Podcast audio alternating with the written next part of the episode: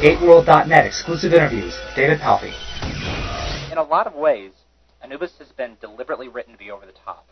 Did you approach him any differently than Sokar? Um, I suppose not. Right? I, yeah. Well, I suppose no. I didn't really prepare Anubis any differently than Sokar, except perhaps watching Darth Vader in Star Wars a hundred times.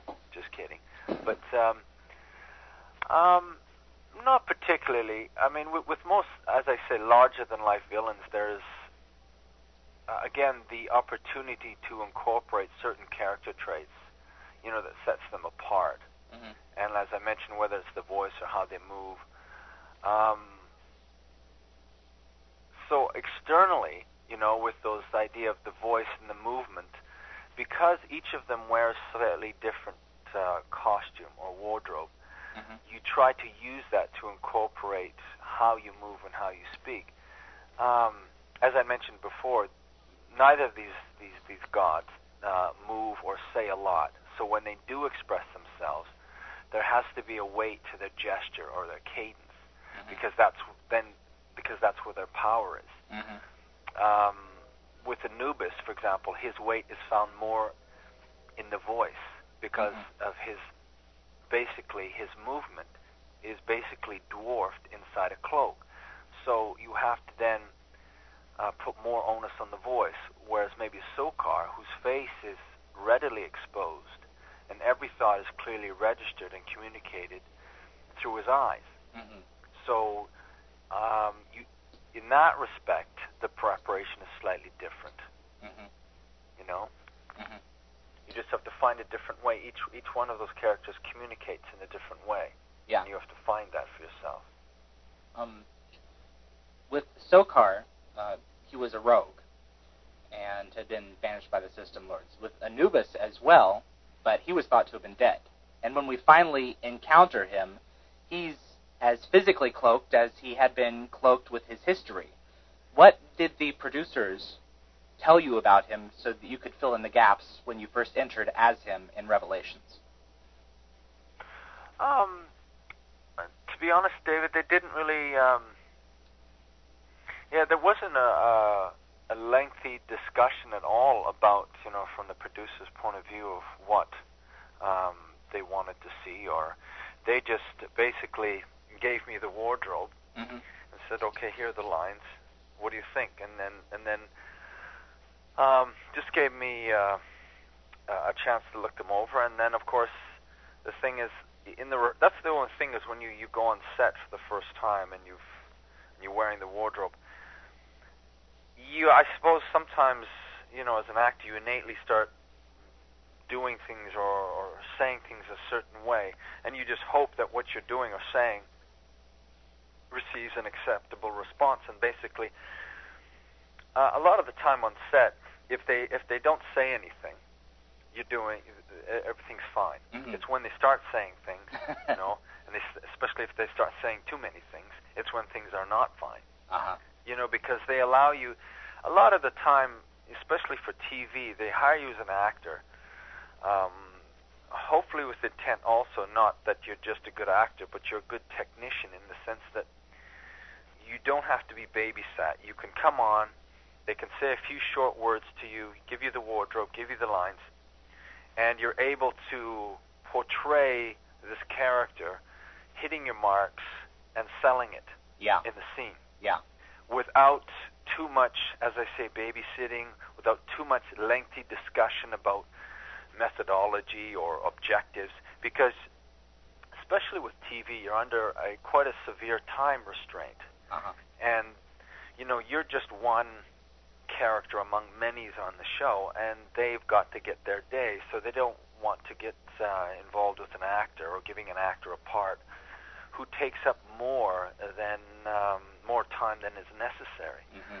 So that's a perhaps a long-winded uh, question. I mean, answer to your question, but so similarly, it, because it's just the way they work, they don't um, get into lengthy and uh, uh, discussions about Anubis, and even on the first day they didn't. They just gave me an idea, um, you know, a few short words. Uh, I think it was uh, the first time I was on there was Michael, and um, I think uh, first episode was with Martin Wood.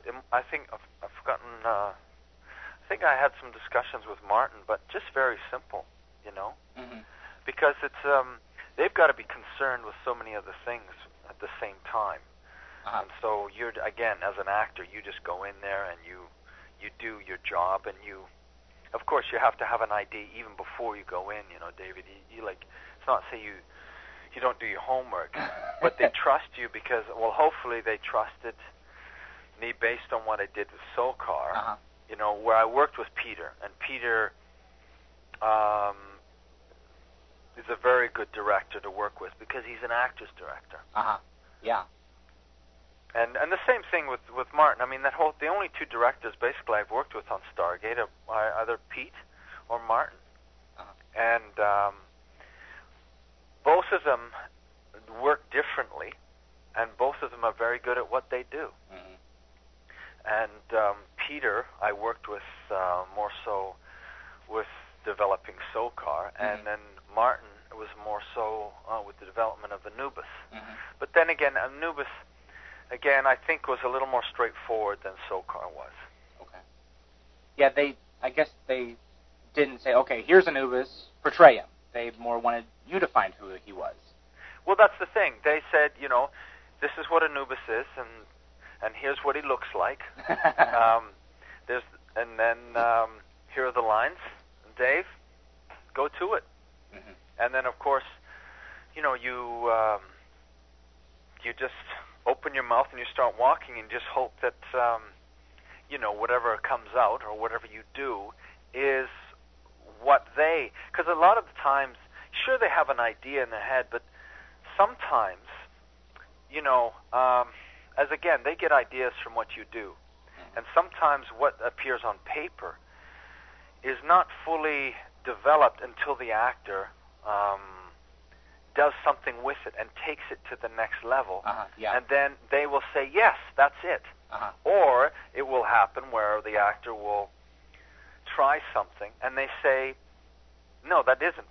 That's why so much, especially with uh, film and TV, it's a visual medium, which Mhm. also means even like in the audition process, sometimes they don't know, and I'm not just talking about Stargate specifically, but it's auditions in general. Mhm. They have an idea in their mind what they want. And Yeah. sometimes that's why you're going to get 10 different people coming into audition with that idea, but only one of those person one of those actors is going to get it. The simple reason is because that one actor took it that one idea in a direction which suddenly um, they felt was the right direction Yeah. you know and it's it's one of those things and it's, a, it's an either or situation and the same thing with Anubis. It's just one of those things that they trusted me to take it and um, start him you know and then um, in those first couple of episodes and just um, gently move you know move through him so to speak and create this this um, this idea. And of course I'd had some discussions a little bit with Peter with Sokar, which I think helped me with Anubis because it's that whole, again, that uh, menacing stillness of power um, and just trusting um, that the movement doesn't have to be big Mhm. and that if either these um, gods just basically seated and they're not moving until just the last minute, Uh-huh. Yeah. then that movement in itself is so much bigger. So, and I mean in that respect, it's um, eh, it's always helpful as an actor. so less. And when you do it, and then they like, then of course, when you do it, and they say yes, that's it. Then of course, then it becomes yours. Then you Uh-huh. have a clear idea. Okay, this is the direction that they want to go in. Uh-huh. Sure. Yeah, we recently uh, talked with Michael Adamthwaite, who was your first prime. Uh, and can you tell us about working with him and William Devane? Sure. I mean, uh, both, like I said, Michael's a, is a, is a good actor. I like to, he's a, and also he's a nice guy. So I think that is also helpful. You know, I mean, Um, I didn't work too much with him, um, but what I could tell, what I can tell he seems, uh, you know, uh, enjoyed working with him, as I've enjoyed working with uh, most of the cast. In fact, all of the cast, including especially people like William Devane and Ronny Cox. Mm-hmm. I mean, I suppose one of the running jokes I had with the Anubis was that the Anubis never ventures outside um, his throne room. Yeah. Seems to be always on his throne. He never goes anywhere. so it's funny in the um, the Lost City, the two-parter. All of a sudden, I get to go to a quarry, uh, and I got to visit the White House.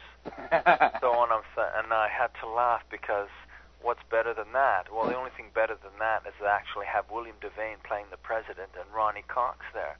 You know, I mean, um, and to be in that room with both those those actors, actually, uh, I enjoyed it very much because I've with both those actors, they've been around for for for many years. Yeah. And they um, they demand a lot of respect, and the reason is is because they're very good at what they do. Yeah. And um, both um, consummate professionals, um, and those type of actors just appear effortless when they're working. Uh-huh. And the reason is is because they've got so much, um, I'd say, experience to dwell on hmm you know, to to actually rely on.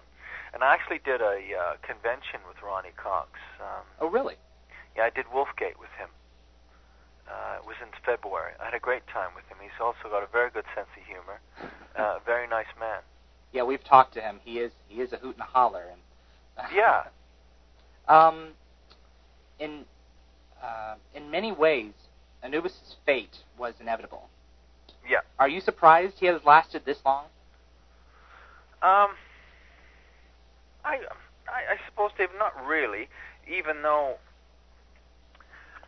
yeah, it's uh, with any of these, obviously the, the the gods. I mean, it's it's um, it's one of those things. You know that uh, your time your time is ticking. You know. Sure. I mean, it's it, it's one of those things that uh, sooner or later, you know, um, the the writers will decide um, it's time, and uh, which is kind of a, also a thing that I have because it's obviously the writers are the true gods, regardless of what Sokar or Anubis or the rest of Goa'ulds want to think that the the real god here, the gods are, are, are the writers, and it's funny because they're the only gods that every Goa'uld um, god must actually really fear. Yet uh, they, they constantly bicker among themselves. When uh, uh, and of course, uh, regardless of, of, of how powerful one god appears, that uh, they've always got to answer to these writers. Um, I suppose you know there's always been uh, um, how can I say rumblings. You know, every episode that you do that this might be the last for uh, your character, and uh, of course you're always very pleased to hear that your character lives another day. Uh-huh. You know, to um, to to sweep another planet. You know, um, or or to do away with another prime, which I had to to to often laugh with Michael. Ma- Michael's the only one of the very few primes in the show that hasn't been killed off by Sokar. I think. Yeah. I mean, by Anubis. I mean, thinking. I was laughing as obviously Anubis has got something for him. You know. like because every other first prime is like um you know has you know uh fallen through with uh, orders and you know Anubis has no problems with doing away with him. Um again I think that um sometimes I think um Anubis has uh killed as many primes or Goa'uld as he has any other alien race you know it's like he's um as again he's a man of little words and big actions you know and um again, he's not the type of guy that you would want as a CEO, president of uh, some big company, because Oh, no. you, No. you wouldn't last very long. No, you wouldn't. Yeah, we, we were uh, talking with Michael recently, and he said that every time he received a script, he would go immediately to the end of the script to see Yeah. if he lived. It makes it makes sense. Yeah, absolutely. It's it's it's one of those things that you do. Um, and I suppose when you are playing these types of characters that um, exist, you know, on that um, on that very thin line of life and death. hmm You know, one moment, as I mentioned, you're you can be killed off, and the next moment resurrected. Yeah, of course, that's one of the first things I suppose you are concerned about in reading the script. Um, though I, I suppose as as time goes on, you know, the more episodes you do, uh, because you know Anubis has quite has had a um, a thankfully a lengthy history with uh, Stargate.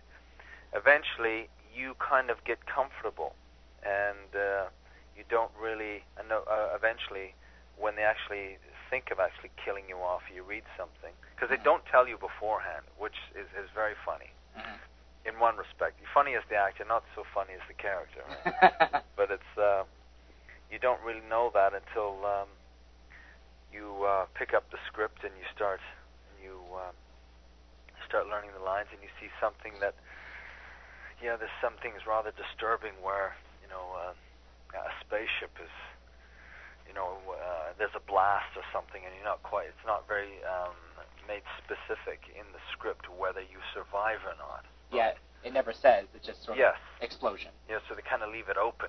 Uh huh. And that's the whole thing, even with Sokar. Initially, it was kind of left open whether he, you know, really uh, was killed off. hmm You know, and of course, again, you just, you know, as time goes on, that that's the true test. Whether time will tell.